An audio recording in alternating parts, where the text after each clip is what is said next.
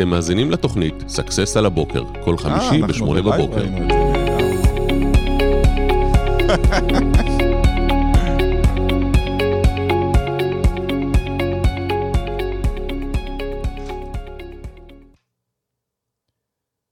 ים נשר, בוקר טוב, מה העניינים? בוקר יאללה, טוב. נראה כאילו תפסתי אותך על חם כזה. כן, אני עוד לא. הספקתי, עוד לא הספקתי שנייה, לשתף. ננמיך לך את המיקרופון, שיראו את הפנים היפות שלך, אתה... רואים? אותי, רואים זה נקרא אותי? וודג' או. שוודג' זה משהו אחר? כן, וודג' זה הפנים שלך? זה הפנים. יפה. מאיזה שפה זה? אה, הומואי טיפוסית. כן? זה אין- כזה זה סלנג, לא לא? זה- סלנג אה, תל אביבי כל כזה. הכבוד שאתה שולט בז'אנר. יש לי לקוחות אה, בז'אנר, ואנחנו הבנתי. אוהבים את כולם. בוקר טוב לכולם, סקסס על הבוקר, כל יום חמישי, אלעד אדר. ים נשר. נכון, שלא בדרך כלל אנחנו תפספסו. עושים את זה הפוך. כן, אני התקלתי אותך, כן. שמתי לב רק אחרי שאמרתי. טוב, היום אנחנו הולכים לדבר על אה, כל מה שקשור ל... לתחרות? אם תחרות זה דבר בריא, לא בריא, האם אנחנו תחרותיים או לא, ומה כדאי. אז אה, ים, מה הולך להיות לנו היום? ספר לנו. אז לפני שאני אספר לכם מה הולך להיות היום, מה שאני רוצה שתעשו זה קודם כל לשתף את השידור. וואו, נכון, גם אני רוצים אשתף את לשתף השידור. אותו לכמה שיותר אנשים, גם אני בדיוק, קודם הפרעת לי, אז אני עכשיו כן, אני- אשתף אני ממש אותו. מתנצל. אה, תדעו שיש גם עוד משהו, יש כזה אפשרות לשתף לקבוצות. אז אם בא לכם, אתם עושים ממש שיתוף לקבוצה, תרשמו לנו אם שיתפתם. מעניין אותי לדעת, ובכלל תרשמו לנו מי נמצא איתנו בבוקר. אנחנו רוצים להגיד שלום ובוקר טוב לכל אחד מכם. אלה שישתפו הכי הרבה, אנחנו נבוא אליהם הביתה וניתן להם חיבוק בעצמנו. וואו, מתי אנחנו עושים את החיבוקים? לא יודע, זה ה... סבב חיבוקים חדש? אה, to-do list אה, שלך. סגור העניין. Uh, טוב, אז היום אנחנו הולכים לדבר בעצם על תחרות כגורם מקדם. Uh, בעצם הרבה אנשים ובעלי עסקים שאנחנו מדברים איתם uh, רואים תחרות כמשהו לא טוב, או כמשהו שהוא uh, לא נכון, וזה מוציא אותי מהקרמה ומהזון שלי, אתה ואני רוצה מכיר להיות... את כל העובדים האלה שאומרים, וואו. אחי, אתה לא צריך למדוד אותי, אתה לא- לא. אל תלחיץ אותי. אני רוצה להיות תלחיץ אותי." בפן של יצירה, ותן לי לעבוד כן. ולעשות את הדברים אני לא אה, צריך את כל הדברים בזמן האלה. שלי, אה, ואתה הורס לי את המוזה, אחי. בדיוק. אתה פשוט הורס לי את המוזה, אתה לא נותן לי לעבוד בכיף, למה צריך אתה תחרות? הורס לי את המנוחה. למה צריך לחץ? אה, אז תחרות בעינינו זה דבר שהוא ממש ממש חיובי ומקדם, כמובן שצריך לדעת לאן לנתב אותו. אה, והיום אנחנו הולכים לדבר בעצם על איך לנתב תחרות למקום שהוא מקום טוב, למקום שהוא מועיל לעסקים. אה, נתחיל מזה שבעצם, ב... אני חושב שבאופן מנטלי, כשיש תחרות ויש משחק, אנחנו מגיש... מגיעים בגישה אחרת. זאת אומרת, כשיש לי איזשהו יעד מאוד מאוד ברור, שיש חוקים למשחק, אני מגיע בגישה אחרת, זה כמו ללכת, ל... להתחיל אה, חדר בריחה, תחשבו שאתם מתחילים חדר בריחה, ואין יעד לחדר בריחה. אתם כלואים באיזשהו חדר, אתם לא מבינים מה המשימה הסופית שאתם צריכים לעשות, אתם תהיו מאוד מאוד מתוסכלים מהדבר הזה. זאת אומרת, אני אשב בחדר, אני לא אבין מה אני צריך לעשות, אני אשתעמם, אני אחפש דברים, באיזשהו שלב זה לא יעניין אותי יותר, אבל אם יש משימה מאוד מאוד ברורה וזמנים, ואיזשהו יעד שאני צריך לעמוד בו, המשחק הזה הופך למשהו שהוא פתאום מרגש. אז אתה אומר, קודם כל, כתוב, חשוב שיהיה איזה כללי משחק. דבר נוסף, חשוב שיהיה איזה יעד שמוסכם על כולם, ויעד, כדי שהוא יהיה יעד, הוא צריך להיות תחום בזמן למעשה. נכון. בעצם, אני חושב שרובנו, אה, רוב האנשים הם לא סלף מוטיבייטד. זאת אומרת, הם לא יודעים להניע את עצמם לפעולה ומספיק להיות אה, כל הזמן על הדברים, ואנחנו לפעמים צריכים איזשהו גורם חיצוני שישים לנו איזושהי תחרות או איזושהי מטרה או איזשהו יעד, ולמול המטרה הזאת אנחנו יכולים להתנהל. לפעמים שווה לשים את היעד הזה לעצמנו, נדבר על תחרות שהיא גם למול עצמנו, תחרות שהיא מול אנשים אחרים, אבל בשורה התחתונה, האקט הזה של תחרות זה אקט שגורם לי למוטיבציה גבוהה הרבה יותר, מאשר אה, האם אני יעבוד רגיל, מה שנקרא בשגרה, והשוטף וזה ישטוף לא, אותי. וזה לא רק לעסקים, לספורט. אני יכול להגיד לך שאני, נגיד, אה, סיפרתי באחד השיעורים היומיים, שכשאני רוצה שהילדים שלי יתלבשו מאוד מהר בבוקר, נגיד אה, ניה והדר, שזה שני הקטנטנים שלי, הם אה, בת חמש ובן שבע, אז אומר להם, יאללה, בוא נעשה תחרות, אני הולך להתלבש, ושניכם גם אה, תתלבשו, ובוא נראה מי מאיתנו מתלבש הכי מהר, ואז למעשה מה שקורה, כולם רצים להתלבש, בסוף כולם מרוויחים, כולם עושים את זה הרבה יותר מהר, והחוכמה זה לעשות את התחרות כיפית. אתה יודע, לאנשים, נראה לי שקצת חרוט להם בזיכרון, שאם אה, הם הפסידו, אז אתה יודע, אז משהו לא עבד. אה, אז אנחנו צריכים למצוא איך אנחנו עושים את זה בצורה מתגמלת וכיפית, כי אם לא, באמת זה מוציא את המשחק. אני אתן לך לתת רגע את הטיפ הבא ואני מטפל במשהו, ונמשיך. בסדר גמור. אז כשאנחנו מדברים על uh, תחרויות, יש תחרויות בכמה קונוטציות, בין אם אנחנו מדברים על תחרות שלנו עם הצוות שלנו, בין אם אנחנו מדברים על תחרות שלנו עם עצמנו, או אפילו שלנו עם איזשהו גורם חיצוני. Uh, המטרה היא בעצם ליצור תחרויות שהן תחרויות שמקדמות אותנו ומקדמות את העסק שלנו. כמו שאמרנו, השלב הראשוני זה קודם כל להציב מה המטרה של התחרות. יש כלל uh, טבע, אנחנו אוהבים לקרוא לזה, שכל מה שאנחנו מתמקדים בו בעצם גדל אוטומטית. אני רגע בתזוזות פה. כל מה שאנחנו מתמקדים בו uh, גדל אוטומטית, זאת אומרת שאם אני uh, אתמקד במכירות שלי, אם אני אתמקד בדברים שאני רוצה להגדיל, אפילו עם הצוות שלי, בגיבוש הצוות שלי, בעזרה ההדדית, או לא משנה במה, הדברים האלה יגדלו. ובעצם התחרות שאני רוצה לייצר זה תחרות שהיא מתמקדת בדברים שאותם אני רוצה להגדיל. הרבה בעלי עסקים, אה, יש, אה, שמעתי לא מזמן על עסק, שמה שהוא עושה, הוא מודד את הדברים הלא טובים. בסדר? הוא מודד את הדברים הלא טובים. הוא בעצם מנציח כמו, אותם. בדיוק, כמו איזשהם נקודות שחורות כאלה. תחשבו שכל עובד שלי שעושה טעות, אני מודד את ואבוי. הנקודות השחורות של הטעות, ואז אני רואה בסוף חודש מי עשה הכי הרבה טעויות, וכאילו, אז מה הפואנטה? תראה, אני רוצה כן לסייג ולתת דוגמה אה, מתי אפשר. אה, לפעמים אתה רוצה כן לעשות משהו שאנשים נוטשים. נגיד בנייבי סילס, מה שנותן מוטיבציה למי שנמצא למעלה, זה יש פעמון למי שנוטש, והוא צריך לצלצל בפעמון שלוש פעמים, ואז יודעים שמישהו נטש. וזה לא בשביל לבייש אותו, זה mm-hmm. למעשה נותן מוטיבציה לכל השאר. ברגע שאתה בא ואתה אומר, אוקיי, מישהו נטש, אתה יודע שאתה בין המעטים שנשארו, וזה נותן לך עוד יותר drive ומוטיבציה. אני אתן לכם יישום לעולם היום-יום ולעולם העסקים שבו אנחנו נמצאים.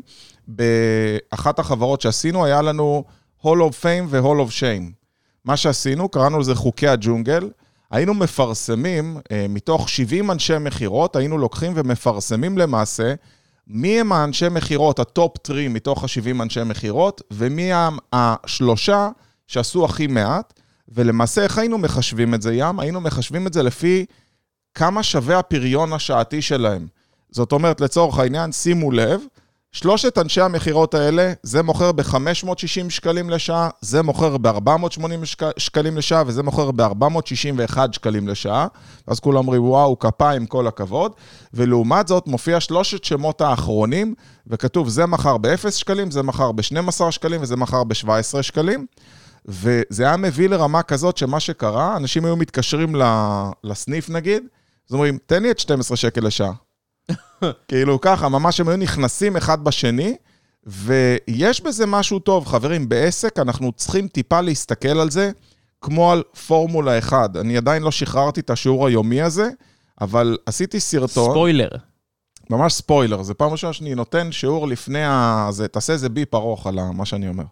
אז uh, יש את המנהל קבוצה של, uh, של, uh, נו, של רדבול וכריסטיאן הורנר, וזה מדהים לראות איך מסתכלים, ואני אומר, תנהלו את העסק שלכם כמו קבוצת ספורט.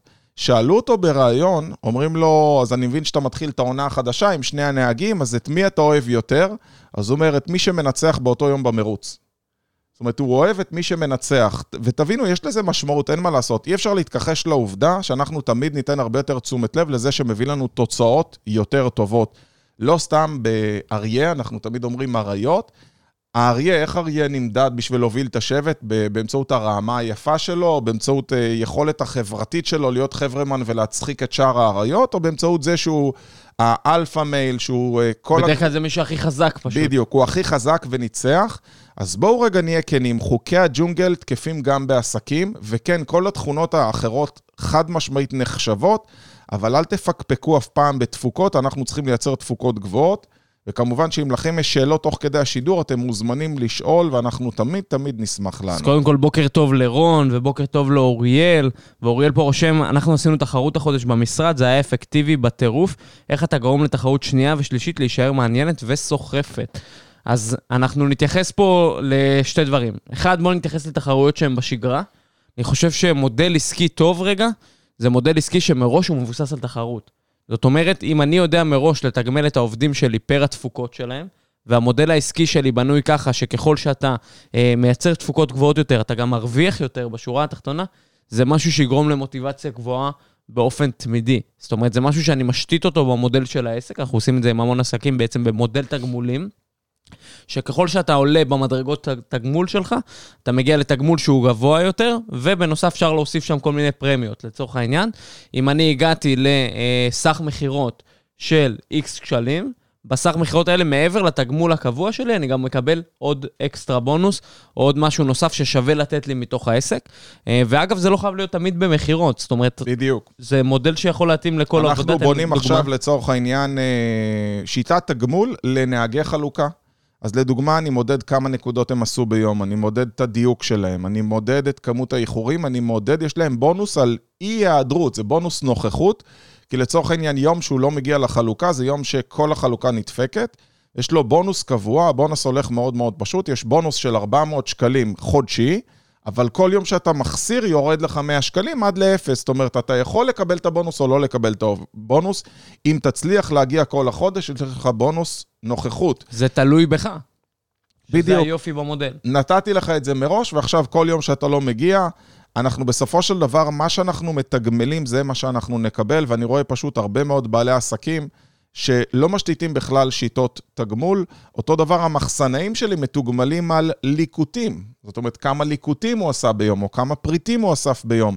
למעשה, בן אדם חייב שיהיה לו משחק. אתה מדבר על משחקים, אני חושב שכל בן אדם רוצה לעשות משחק. אנחנו גם לפעמים משחקים משחק עם עצמנו, אם נספיק לגמור את המקלחת לפני סוף הפרסומות. או כמה רמזורים ירוקים נעבור בדרך לעבודה. או משחק שאתה עושה דיאטה ואתה מתחרה מול חבר שלך ולעשות את זה ביחד. אני, כשעשיתי את הירידה הכי משמעותית בדיאטה, שהורדתי סך הכל 27 קילו, זה היה תחרות מול חבר שקוראים לו עופר, ועשינו תחרות במשקל. דרך אגב, הפרס הפתטי זה שהפרס היה ארוחה במסעדה. זה הפרס בדיאטה, אה, וכמובן שניצחתי, כן? עופר, בבקשה. עופר, אם אתה צופה, יפה, תגיב אז בבקשה. תזכור שניצחתי. אז uh, מה שאנחנו עושים זה בעצם, אני חושב שבאופן טבעי, יצורים הם יצורים תחרותיים. תגידו לי אם אתם מסכימים, תכתבו לי אם אתם מסכימים, ואם אתם לא מסכימים, פשוט תסירו את עצמכם מהשידור. סתם. אז אתה תחרותי? אני סופר תחרותי, אני יכול להגיד שהייתי תחרותי יותר בגילאים מאוד צעירים. אני עד היום מאוד מאוד תחרותי, אני חושב שהיום אני יותר מסתכל על עצמי בקונוטציה של איך אני משתפר. זאת אומרת, תחרותי אני... מול עצמך. בדיוק, כאילו. זה, זה נקרא בשפה המקצועית הישגי יותר, זאת אומרת, הפכתי להיות יותר הישגי עם השנים, להיות תחרותי מול עצמי, פעם הייתי מתחרה על, על כל דבר, אתה יודע, מראשון ב, בכל דבר, או זה היה משהו שהוא, גם גדלתי על ספורט תחרותי ולמדתי טקוונדו כשהייתי ילד, אז זה משהו שהוא אה, מאוד מאוד הושתת, אבל בשורה התחתונה אני חושב שהמקום הזה של משחק ושל תחרות, וזה לא משנה באיזה קונוטציה, הוא תמיד גורם ל- למשהו כיפי יותר, אני חושב לחוויה טובה יותר. שתחרות זה תמיד דבר בריא. כאילו, באמת, אלא אם כן אתה הולך לעשות שיימינג למי שלא הצליח. אני, דרך אגב, נגד המדיניות הזאת, אה, לתת לכולם. אתה מכיר את המדיניות הזאת שכולם בסוף ינצחו? כולם שווים ו... אז אני יכול להגיד לך משהו. אני אתמול הלכתי לטפל באחד מהלקוחות שלנו, שיש לו מוקד מאוד מאוד גדול של 70 אנשי מכירות, ויש שם כמה מחלקות, ונתתי לו הוראה לפצל את המוקד. אנחנו משיקים איזה מוצר חדש, ומוצר אחד הוא מוצר שמייצר תוצאות יותר טובות, והוא דווקא הוא החדש. ואמרתי לו שתמיד מה שיקרה זה שהחלש ימשוך למטה, לא החזק ימשוך אחריו. אם לצורך העניין בן אדם רואה שמישהו משיג תוצאות יותר טובות ממנו, והוא לא משחק במשחק הזה, אז הוא פשוט יפריע יותר. תחשוב על הילד שלא משחק בצד, הוא הרבה יותר מפריע מאשר אם הוא היה משתתף במשחק. ולמעשה מה שאנחנו הולכים לעשות זה להכין תוכנית איך אנחנו מפרידים שם את המוקדים, כדי שמי שמתעסק במוצר אחד ימשיך להתעסק באותו מוצר ויהיה הישגי באותו מוצר, וזה שמשיג תוצאות במוצר השני לא יהיה קשור לאותו בעצם מוקד. שלא יהיה ערבוב. נכון, כי מה שיקרה כל פעם, אחד יחפש אצל השני מה השני עושה יותר טוב, וזה יגרום לו דמו, לדמורליזציה, כי הוא לא יכול להשתתף במשחק שלו. זאת אומרת, זה כמו שמי שמשחק כדורסל, שמת לב שיש כאלה שתמיד מעודדים את הקבוצה שלהם, הם נאמנים לקבוצה שלהם, ולא מתחשבים בהישגים של התוצאה היריבה. זאת אומרת, אם אני אוהב את uh, מכבי נגד הפועל, אז גם הפועל שיחקו ממש טוב, אני אכעס על uh, הפועל ואני אשבח את מכבי. זה הטבע שלנו. אז אני מאוד בעד משחקים, רק צריך לדעת איך לשחק את זה נכון. אני השבוע הוזמנתי להיות אה, אורח כבוד באיזשהו כנס של רשת אה, תיווך בין הגדולות בעולם, ואני, ומה שקרה רוב הכנס, זה שמעבר לחלק האומנותי של הערב וכולי, הייתה פשוט, היה פשוט טקס מאוד מאוד ארוך של פרסים. אני, חולקו שם למעלה מ... אני חושב שהיו אה, 450 משתתפים בכנס, וחולקו אזור ה... שיש- 70 פרסים. מדהים. זאת אומרת, המון המון פרסים על המון המון קטגוריות שונות. זה נשמע המון, אבל זה סך אה, הכל משהו כמו 15 אחוז, זה בסדר. זה לא, זה לא שעכשיו זכו, אתה יודע, 90 אחוז מהאנשים. נכון, נכון. אבל למול זה, אתה יודע, יש את הסניף המנצח, ואת ה, את בעל הסניף המנצח, ו... זאת אומרת, כולם איכשהו היו בנגיעה של זה, אבל מה שאתה רואה שאתה מסתכל מהצד, זה מה התחרות עושה לאנשים. הם ממש ישבו במתח מתחת, וחלקם כבר ידעו מראש שהם מנצחים, אבל הם ממש ישבו במתח ומסתכלים. כמו פרסי אוסקר כזה. זה תפס, כן, זה תפס אזור השעתיים, שזה וואו, המון המון זמן. וואו. ובתוך השעתיים האלה, אנשים פשוט ישבו והסתכלו לבמה והיו במתח, ואני רוצה להגיד לך שאלה שלא זכו אפילו, האפקט שזה עושה עליהם, עצם זה שיש תחרות, זה נותן להם drive. ושמישהו קיבל גביע והוא לא קיבל גביע. עכשיו, הגביע זה, זה לא הפקטור שבאמת מעניין את אותו בן אדם, אני מניח.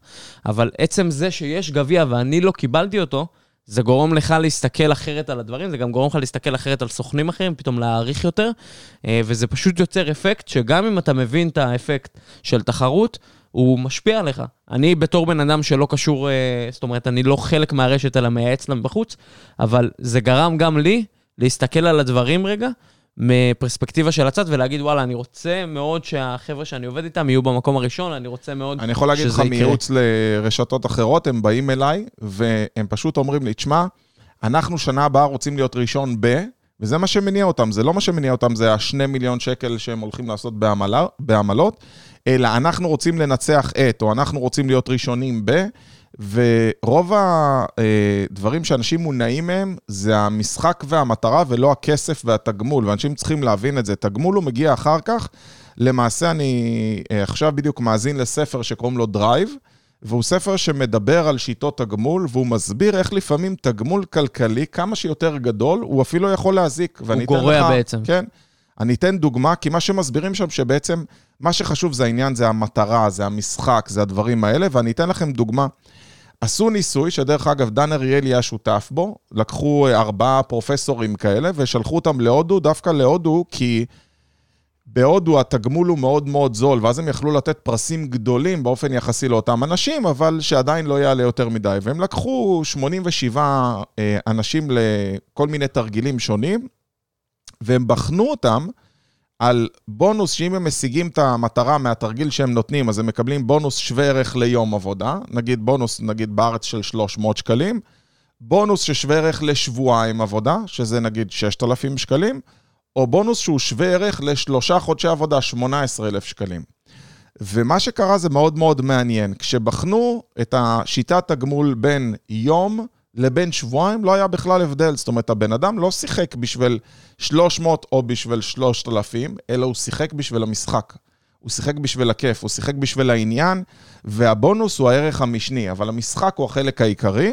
ולעומת זאת, מה שקרה כשהם שיחקו על ה-18,000 שקלים, הביצועים שלהם היו פחות טובים בגלל חרדת ביצוע.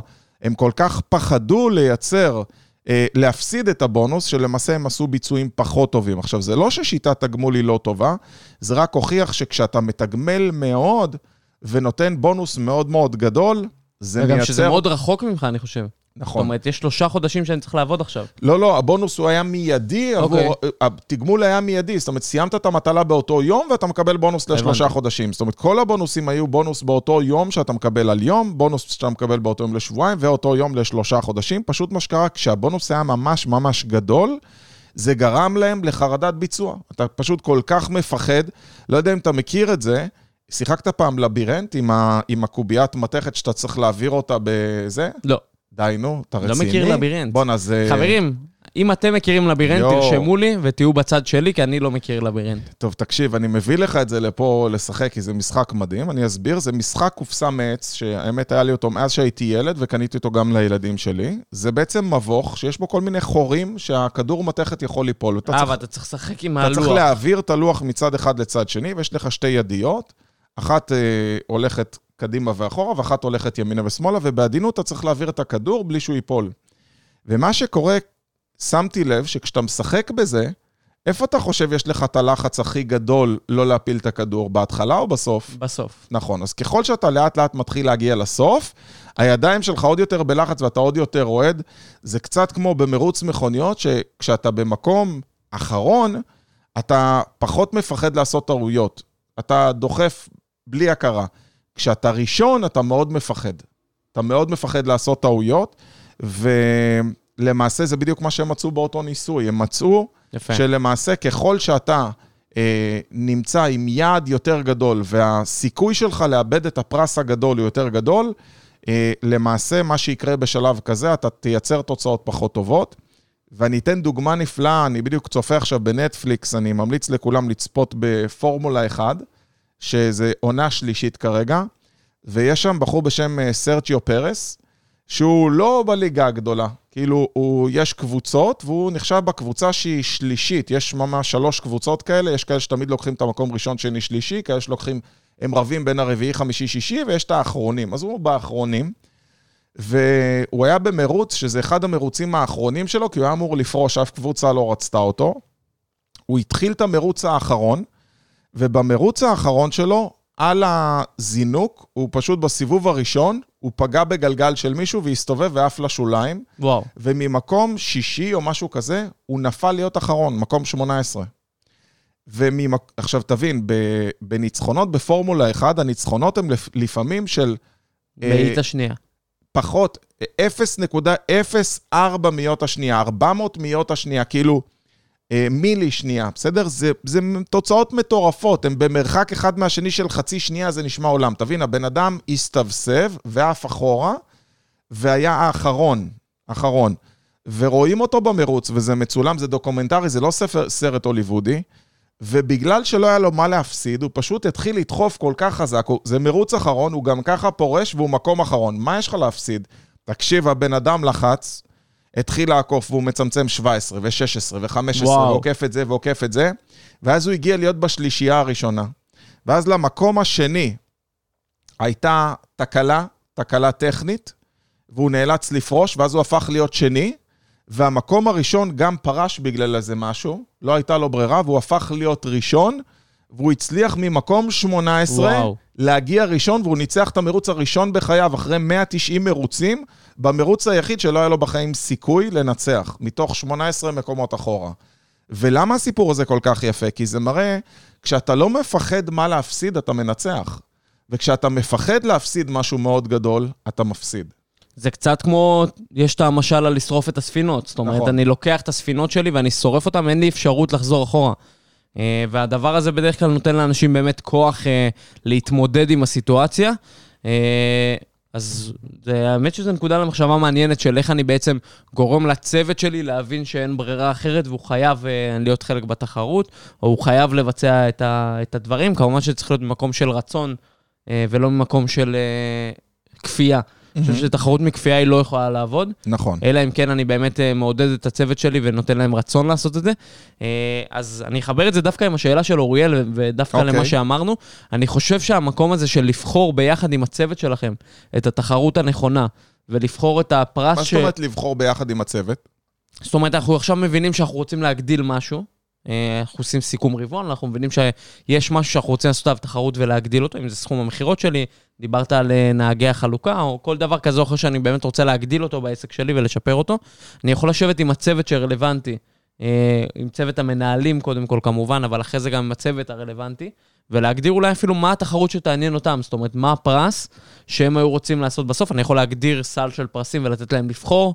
מתוך אותם פרסים, אה, או לבחור איזושהי מטרה משותפת של כולם, ולמול אותה תחרות, אני יכול להגדיר בעצם את החוקים כבר שאני בוחר, ומה המטרה והיעד הסופי, וזה יבוא ממקום אחר. זאת אומרת, זה ממקום אחר שלא אני כופה תחרות על מישהו, אלא בואו נעשה את זה כתהליך משותף של מה הפרס שהייתם רוצים מבין הפרסים הבאים.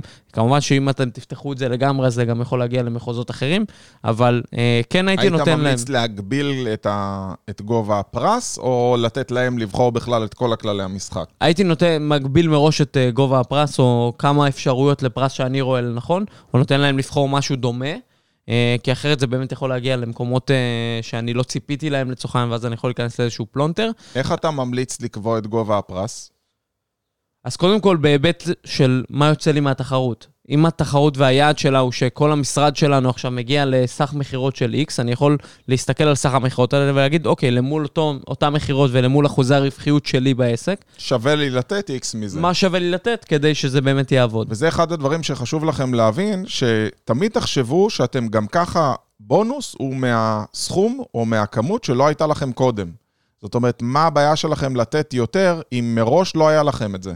אז אם לצורך העניין גדלתם, ואנחנו מראש מתמחרים את זה כבונוס, אז תנו ביד נדיבה ממה שלא היה לכם קודם. הכל בסדר. לגמרי. בואו ניגע קצת בתחרויות שבאמת אה, אפשר לעשות. אז אפשר לעשות כמובן תחרות שהיא לפי יעד. אנחנו מציבים איזשהו יעד, אה, בין אם זה בסכום, בין אם זה בתפוקה. גם אה, יש תפוקה של צוות, אם יש לי מפעל, והמפעל הזה צריך לייצר איקס חתיכות בחודש, אני יכול להגדיר אה, את היעד הבא שלנו לייצור. כמובן שהוא צריך להיות מושתת על המכירות, אבל את היעד הבא שלנו לייצור, ולמול זה יש נגיד עסק שעכשיו אנחנו עובדים איתו, אה, שהוא אה, בדפוס, וטפו טפו, הוא גדל אה, מאוד מאוד, וכרגע הם לא עומדים בייצור. אם בשלב הזה יכניסו תחרות, אנחנו נראה איך באמת כל אחד יכול לתת להגיד לך קצת ש- יותר. זה מדהים איפה יש, איך אומרים, בטריה נוספת לכל בן אדם ברגע שמכניסים איזשהו משחק, ומשחק הוא לא חייב להיות אישי. דיברנו עד עכשיו על משחקים אישיים, אפשר לעשות משחקים קבוצתיים. לדוגמה, אנחנו, יש לנו אה, כמות שעות קבוצתית שאנחנו נותנים, כל יועץ פה נמדד בהתאם לתפוקה שלו, ואנחנו בתקופה טובה, תודה לאל, שכולם דוחפים יותר וכולם מתאמצים יותר.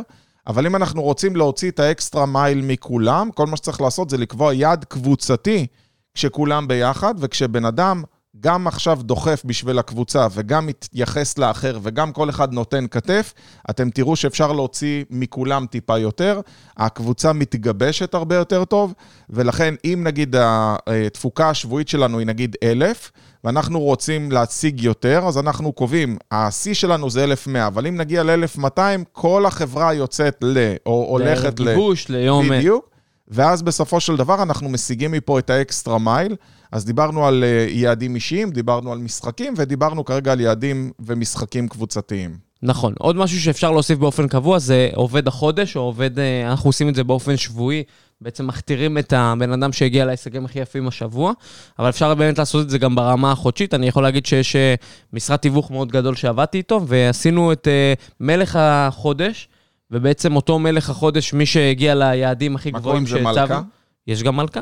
אנחנו לא מקפחים. אוקיי. אה, אז מלך ומלכת החודש בעצם היה כיסא מיוחד שעליהם הוא יושב, וזה הכיסא שלו ואסור לגעת, ועמדה, וצריכים להכין לו קפה, כל מי שהוא מבקש ממנו במשרד באותו חודש. זאת יואו. אומרת, הפכנו את זה לאיזשהו משחק כזה כיפי, והם היו עם עפים זה על זה. פעולה? כן, והיה תמונה גדולה כזה, כמו אליזבת המלכה. שמנו די. כזה תמונה עם גדול. אה, מסגרת יפה וכזה. אני יכול להגיד לך שבחברת הייטק, אחד הדברים שעשו זה פשוט, יש את החניה של המנכ"ל, ועובד החודש קיבל את החניה ליד המנכ"ל, שזה הכניסה לעסק, והרווח הוא פעמיים, זה לא רק הנוחות, זה זה שרואים שאתה חונה ויוצא מהאוטו ונכנס לאוטו, אז יודעים שאתה העובד המצטיין של החודש וכולם מתייחסים יפה. אליך אחרת. אז זה לפעמים הדברים הקטנים, כמו שאתה אומר, עם, ה, עם הקפה שמכינים לו, הכיסא המיוחד, או מלך החודש, הדברים האלה תמיד נותנים מוטיבציה, ואפשר גם לעשות גביע מתחלף כזה, שאתה כל שבוע מביא את הגביע למישהו אחר. אנשים מאוד מתחברים לתחרויות, הם מאוד מתחברים למשחק. אני מזכיר לכם שהמשחק הוא יומיומי והמשכורת היא רק חודשית. זאת אומרת, אתה מקבל יפה. את המשכורת, מסתכל עליה פעם אחת, מפקיד אותה לבנק, הבנק עושה צליל כזה, בלע אותה, ונגמר, זהו, עכשיו מתחילים חדש. כשהבן אדם משלם במהלך החודש על התשלומים שלו, הוא לא חושב עליך. הוא חושב על החשבון בנק שלו, זה לא מעניין. התגמול האמיתי הוא תגמול שאתה נותן בדברים אחרים. מדהים. הנקודה הבאה היא בעצם, אה, הרבה פעמים אנחנו נותנים תחרויות באמת לצוות, ואת זה כן הרבה בעלי עסקים עושים. מה שאתם לא עושים לרוב זה לתת תחרויות לעצמכם. עם מי אתם מתחרים? האם זה עם המתחרה שלי באמת? האם זה עם... אה, אתם בוחרים איזושהי דמות ואתם רוצים להתחרות בה? או אה, יש אה, הרצאה מאוד יפה שראיתי של, אה, ברח לי השם של השחקן, מי שנזכר שיגיד לי, שחקן מהוליווד, שהרצה על זה שהוא בעצם, אה, הוא מציב לעצמו את, ה, את מי הוא. יהיה בעוד עשר שנים, בעצם מי הגיבור שלו, ולמול אותו גיבור הוא מתחרה כל הזמן. זאת אומרת, מי מגיע קודם ליעד, נגיד הוא אמר שהיעד שלו לעוד חמש שנים הוא X, אז אם הוא מגיע אליו תוך שלוש שנים, אז הוא נותן לעצמו איזשהו צ'ופר מטורף. אה, והדבר הזה של התחרות, הוא מכניס גם לנו הרבה חיות, ואני חושב שכל אחד מאיתנו צריך למצוא עם מי הוא מתחרה, בין אם זה עם עצמו, בין אם זה גורם חיצוני, אבל תחרות היא תמיד טובה. כלי טוב שפיתחנו לדבר הזה, זה יומן ציד, מי שעדיין לא רכש יכול לרכוש, זה עולה 79 שקלים, עדיף לרכוש כמה יומנים לשנה, זה גם יוצא יותר זול. ביומן ציד, אחד הדברים שאנחנו ממליצים לעשות זה לכתוב לעצמכם משימות, מה אתם צריכים לעשות באותו יום, מה היעדים שאתם שמים לעצמכם, ומראש אתם כותבים לעצמכם קנס ופרס. קנס ופרס מדי יום גורם לבן אדם מראש לשחק משחק עם עצמו, מה שמאוד קשה לנו בדרך כלל. לדוגמה, קנס, אם לא הגעתי לשעות שלי, אני נשאר שעה נוספת, אני עושה עוד חמש שיחות טלפון, אני הולך לחלק פליירים, אני הולך ברגל, לא משנה מה. ופרס יכול להיות, אני לפני זה עוצר בגלידה גולדה וקונה לעצמי גלידה. אני ידעתי או- שתגיד את זה. כן? כן. די. אה, דרך אגב, מצאתי מקום עכשיו אה, יותר טוב, אני בוגד בגולדה. טוב מגולדה? אני אגלה לך אני אחר אספר כך. לגולדה שאתה בוגד בה. לא. אתה יודע שהשם של אימא שלי, זהבה, היה במקור גולדי? די. כן. אז אה, אולי יש אחוזים? לענייננו, יכול להיות שהפרס זה אתה מגיע הביתה ואתה רואה שני פרקים בנטפליקס במקום אחד, או לא יודע מה, מחליט לעשות הליכה, או מחר מרשה לעצמך להתחיל יותר מאוחר, או לא לעשות מטלה שאתה אוהב. כל הקטע הוא שכל יומן ציד בעצם בנוי, ואתם יכולים לשרטט לעצמכם דף, או לקנות יומן ציד, יש שם עוד הרבה דברים שיעזרו לכם להתנהל יותר טוב. אה, להגדיר מראש מה אתם הולכים להשיג, ולתת לעצמכם את המשחק הזה.